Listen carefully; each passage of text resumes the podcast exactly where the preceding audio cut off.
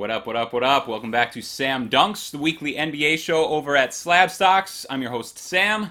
Please follow us on Instagram at Slab Stocks. Subscribe to us on YouTube and subscribe to our newsletter by navigating to slabstocks.com and punching your email address in at the top of the page. We are continuing our series evaluation of the 2018 NBA draft. I'm going to finish this draft up next week, and then it's on to 2017.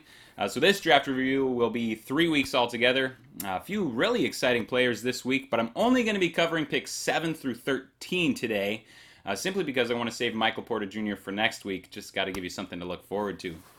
Uh, before we continue on, I would like to put a bow on last week's conversation. I had a number of people that reached out to me that really didn't like my Trae Young takes last week, which, to be honest, I understand. Um, but there are a few things I would like to sort out. First of all, my main point wasn't that he was a bad defender. I only brought up his defense because his bad defense, coupled with the Hawks' roster issues around him, leads to some real questions about whether they're going to have a winner by year five of Trae Young's career. In my thinking, by year five, we've had four more drafts with more young, exciting players. By year five, Trae Young is on a max contract and he'll start to be judged differently by the collective NBA mindset as a result of that. And by year five, the narrative will really have shifted on him if his team has not built a consistent winner around him. That was my main point. But there were a number of people that were trying to refute me by saying the exact same things that I was that if he keeps winning, then no one cares about his defense. And that's what I said. So I agree with that you know, one of two things is true here. Either people aren't watching the full segment on a given player before arguing against my takes, which, you know, hey, that's fine, that'll happen. Or I'm just not explaining myself well enough, and I don't want that to be the case. So if that is the case, that I'm not explaining myself well enough, I do want to explain myself better. We're in an unprecedented time for the card market. You know, I have no idea where it's going to go from here. The best way to know how to defend you from any type of market backlash is simply to encourage you to invest your money wisely just by trying to figure out which players are going to continue to remain profitable investments for you down the line. You know, I'm never going to say I like, you know, X player and he should be going for X amount of dollars because, you know, that's all just arbitrary and it's eventually going to hurt you. I try to take a holistic approach to my evaluations. I consider offense. I consider playmaking. I try to consider the team. I consider the market. I consider the teammates. I try to consider the media driven narrative. And yes, I consider defense not because I'm taking a simplistic approach of, oh, he's a bad defender, so no one wants to invest in him, because that would be moronic. I consider defense because it's one of the many factors involved in whether or not a team can actually win. And teams understand all of these factors even better than we do, and jobs are on the line if they can't win, so teams will adapt frequently. Sometimes the moves that they make might not be good for our investments. And we also have the media to consider, which shares quite a bit of responsibility for the hype that ultimately drives these players' prices. You know, they also have their jobs to consider. Their job security is based around TV viewership and clicks and reads and all of that stuff. And like it or not, sometimes good players will get overlooked simply because of all of the circumstances surrounding said player. Two of those big circumstances are if they are not in a premium NBA market and if they're not on a winning team. So, look, I love Trae Young. He's very fun to watch. He's clearly and easily one of the best offensive players in the entire league. That's why I recommended him as a buy, believe it or not. But if by year five he's still in Atlanta, he's still losing, we've all moved on to the next exciting young point guard prospect, then his prices are probably going to start to struggle a little bit. I'm hoping that doesn't happen, but it is a real possibility, which is again why I say he's a buy. But there are real questions that we need to keep in our minds moving forward so that we don't lose money. All right, that's the end of my rant. We're picking up in the 2018 NBA draft, going from one controversial topic to the next because next up is pick number eight to the Cleveland Cavaliers, Collin Sexton. Now, I've really pooped on Sexton up to this point in his career, but he's also one of those players that I worry I might just get stuck in my perception on him and then maybe miss out on what's really going on. I think we can all fall into that trap from time to time, so I've spent a great deal of time recently just trying to figure him out. And it's been tough because I'm definitely not alone in my confusion over him. I think he's probably one of the most divisive players in the league right now as far as the analysts go. Um, and spending as much time researching him over the past few weeks as I have, I think I've started to suffer from Stockholm syndrome just a little bit. I'm kind of starting to like him. you know, there are a lot of things outside of Sexton's control that have led to him being such a divisive player to analyze.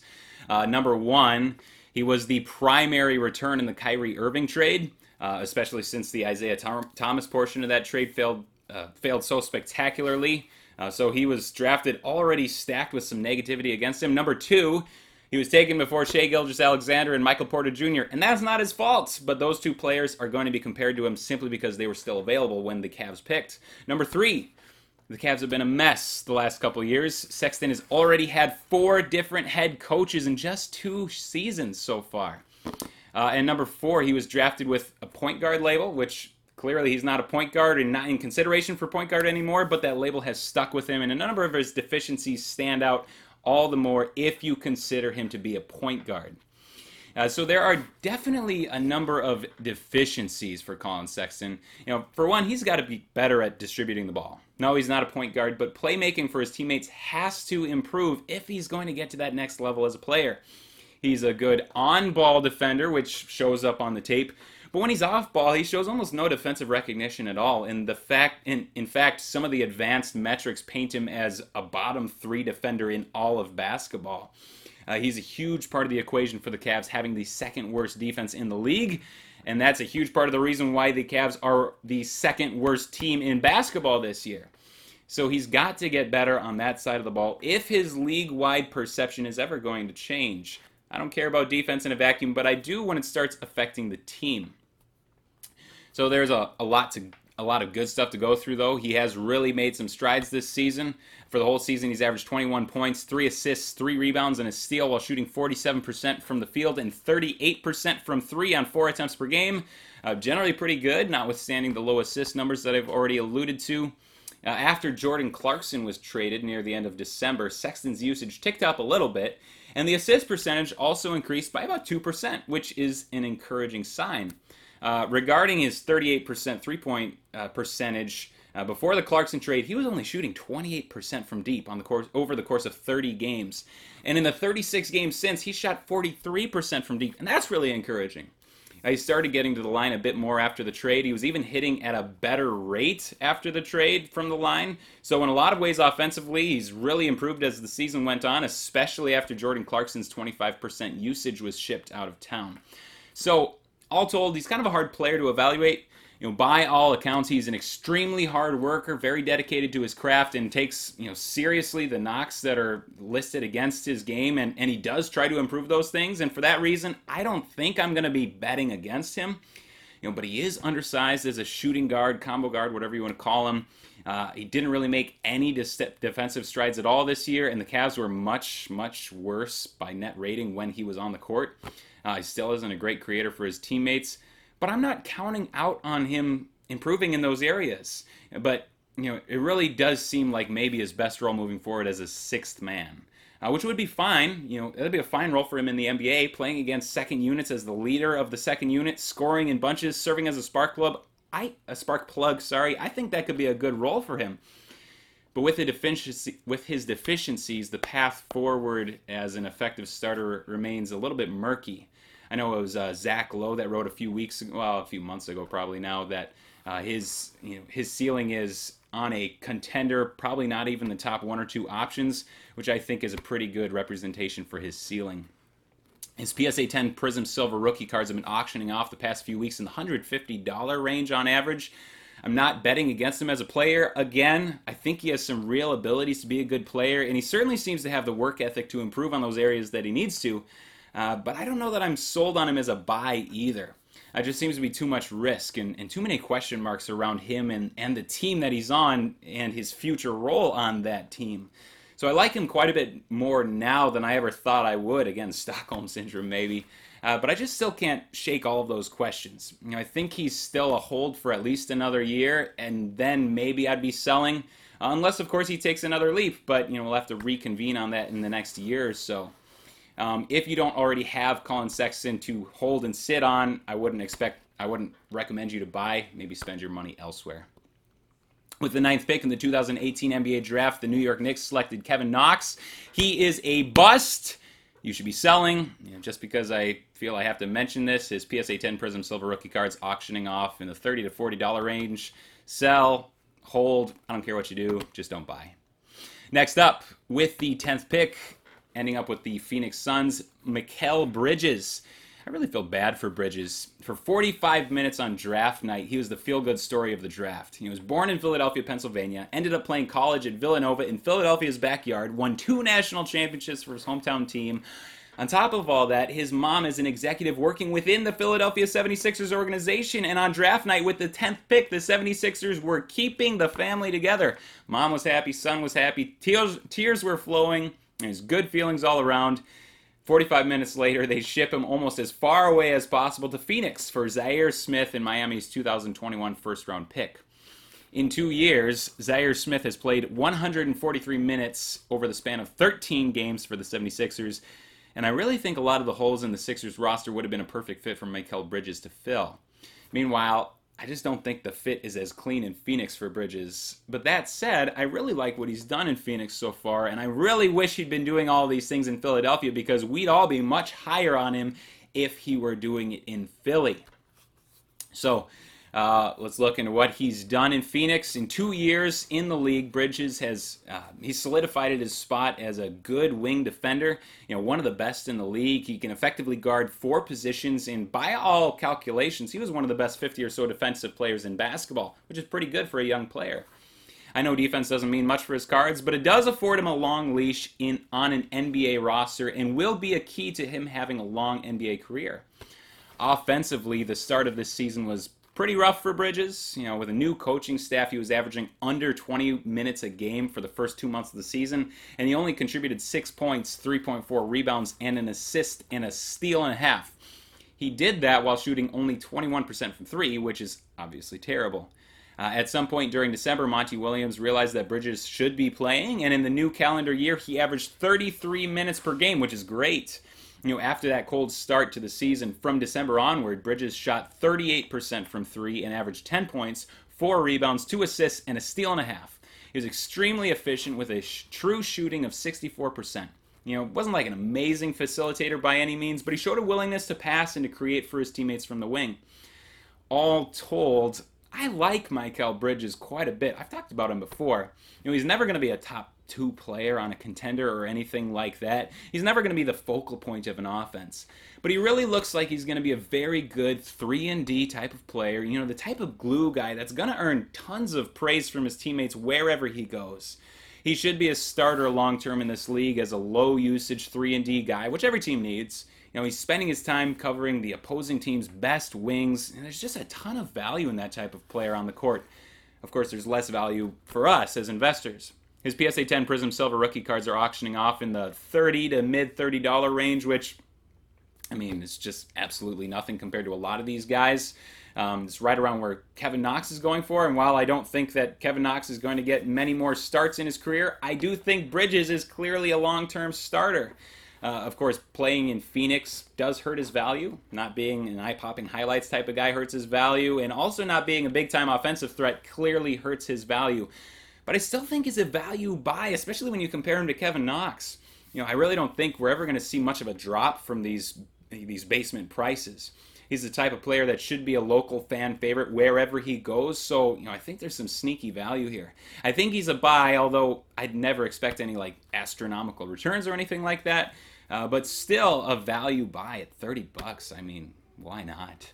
Hey, this episode of Sam Dunks has been brought to you by Daddy Issues with Joe Buck and Oliver Hudson. It's a new podcast that has soared to the top of the iTunes sports podcast charts. Just an unfiltered conversation giving us an honest look at what it's like to navigate the world of today.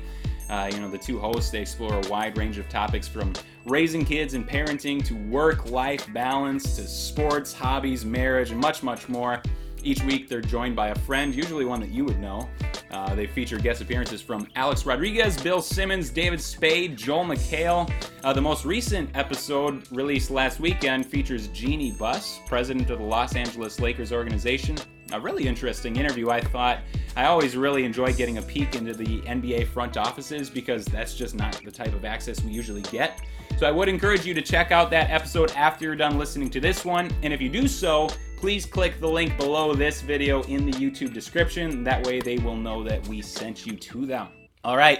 with the next pick in the 2018 NBA Draft. One of my favorite players from this draft class, pick number 11, ending up with the Los Angeles Clippers, Shai Gilgis Alexander. Uh, of course, now he plays for the Oklahoma City Thunder, as he was the centerpiece for the Paul, uh, the Paul, Paul George trade. Uh, part of just a masterclass offseason from Sam Presti and the Oklahoma City Thunder. He took a Thunder team that probably wasn't going to go very deep in the playoffs and that owed a combined 276 million or so dollars to Russell Westbrook and Paul George. He spun PG3 into Danilo Gallinari, Shai Gilgeous Alexander, and five first round picks and two pick swaps. Then he flipped Westbrook for Chris Paul and two first round picks and two more pick swaps. Uh, you know, now the, the Rockets and the Thunder, they actually share the same record as the season stands. Rockets owner Tillman Fertitta appears like he may be broke based on some of the news we've seen from him lately. And to top it all off, the Thunder were on pace to finish with a better record this year than they did last year, and they're really well set up for the future. A big part of all of that is the young guard out of Kentucky, Shai Gilgeous-Alexander. I really think this draft class is going to end up having quite a bit of uh, NBA All Stars, All NBA Hall of Fame level players. Obviously, Luka and Trae Young are on that level. I'm also high on Triple J and Michael Porter Jr. long term. And Shai Gilgeous-Alexander is right there with all of them to really make some big waves long term in this league. In 35 minutes per night, Shai averaged 19 points, 6 rebounds, 3 assists, just over a steal, and almost a block. He shot 47% from the field and 35% from 3 and 80% from the line. On the surface, a lot of his numbers look pretty similar to Collin Sexton's, but you go a little bit deeper and there's just so much more to like. He's a pretty strong in the catch-all performance metrics. His on-off splits are really quite good. The Thunder are quite a bit better when he's playing. Uh, obviously, he has better teammates than Sexton does in Cleveland. I understand that. Uh, but Shai playing alongside better teammates really also makes him look better when you consider a few other factors. You know, playing alongside a rejuvenated Chris Paul, uh, his you know Shai's assist numbers remain pretty low. But I don't think there's anything holding him back in that category if he's given playmaking responsibilities again in the future. only 21 years old, being moved off of his primary position due to playing alongside CP3, he showed an adaptability which is really admirable in a young player. Uh, his usage was a touch under 24% this year, but I think as that rises in the coming years, there's no reason Shai can't be a 24 point, six rebound, seven assists, steal and a half block type of guy. And, you know, obviously that would be like a top 20 player in this league. Uh, he's been an active contributor to winning thus far in his career, and I, I think that's going to continue. I think he's going to be an all star in the next probably two years, and after that, then he's just a regular in the national conversation. He clearly has some things to iron out, namely getting those assists back up once the ball's in his hands more. Uh, he has to improve his three point shot, but none of that seems impossible or even improbable. I would not be betting against him. So I have Shai as a clear buy in this draft class. Uh, there hasn't been too many uh, rookie card PSA 10 Prism Silver auctions recently, although the ones that have finished recently ended around $400. So I think he's a clear buy. I really like his potential moving forward, and I really like the position this team is is in moving forward. The Oklahoma City Thunder figured a uh, to be in the Western Conference playoff picture for the foreseeable future. They're well equipped to make a run at any disgruntled star that demands a trade. So, no hesitation at all in recommending Shai as a buy, and there's just a ton to like about that entire situation. Uh, the last guy on my list today that I'm really going to spend much time on is Miles Bridges, the other Bridges of the Charlotte Hornets. Uh, he's been a big disappointment so far in his career. Didn't have any sort of jump in his sophomore season, and we're going to have to hope for a third year jump from him. I think everyone really thought his his sophomore year was going to be a huge opportunity for the young Miles Bridges. Uh, the rest of the roster was pretty devoid of any talent and looked like he could step in and be a, an offensive leader on this team um, but he responded to those hype hopes with only 13 points, 6 rebounds, 2 assists, shot 42% from the field, and only 33% from deep on 4.6 attempts per game. Obviously, a ton to be desired. Per 36 minutes, he only saw a slight increase in scoring over his rookie year, uh, but his defensive numbers were down, his rebounding was down, his shooting was down. Obviously, just not the type of season that we were all hoping for or predicting uh, just this past year. Uh, he'd probably be better off developmentally if he could slide down to the four and be a you know a bit of a smaller power forward. Uh, of course, now they have PJ Washington that's playing most of the minutes at that position, and he was quite a bit more impressive than as a rookie than Miles Bridges was as a sophomore this year. So kind of hard to project what Bridges is going to be moving forward. Uh, really, in almost everything, he took a step back. So I wouldn't expect him to take another step back, but I don't know if he's going to make a leap. I wouldn't be surprised either, though. Uh, he certainly will have every opportunity to do so on this Charlotte team. His PSA 10 Prism Silver rookie cards are auctioning off in the 40 to $50 range, so a bit more than Mikal Bridges, although I like Mikal quite a bit more. Um, but Miles at least has the illusion of possibly becoming a driving force in this offense. Um, but he currently appears to be a long way away from that. So I don't know what to recommend really. Uh, sell, I guess. Although you know, if you could risk losing it all, waiting another year to see if he could make a jump makes some sense to me. I wouldn't be banking on him ever being a top 100 player, but you know, who really knows? Guys go through spurts of growth all the time, and that could certainly happen for Miles Bridges. Um, but I'm not recommending him as a buy because that seems like a risk. Uh, I want to start next week's video with Michael Porter Jr., as I said earlier, which means that the last player under consideration for this week is Jerome Robinson. And I'm not going to spend any time on him. Uh, he's been just really bad thus far. He's already on his second team, and not for good reasons, like Shai Gilgeous-Alexander. He was shipped out of LA for uh, with Mo Harkless and with two first round picks to pick up Marcus Morris. Can't play defense, hasn't shot it well at all, also hasn't done anything else of note. Uh, he's now playing for a really bad Washington Wizards team, and I don't foresee things changing for him anytime soon. His PSA 10 Prism Silver rookie cards are auctioning just really for not a lot and not very often. And I probably just hold and hope for the best, I guess, uh, if you are someone that's holding on to one of his 29 PSA 10 rookie cards. If you're sitting on an ungraded rookie, again, probably just hold and hope for the best. Uh, you're not out much at this point, anyways, but I wouldn't be holding your breath. All right, that's all I have the time for today. As always, feel free to comment on YouTube or on Instagram. I do like to continue the conversation down there, and I would love to hear your thoughts. Um, but that is, again, all I have time for. So thank you so much for listening, and we will see you again next time.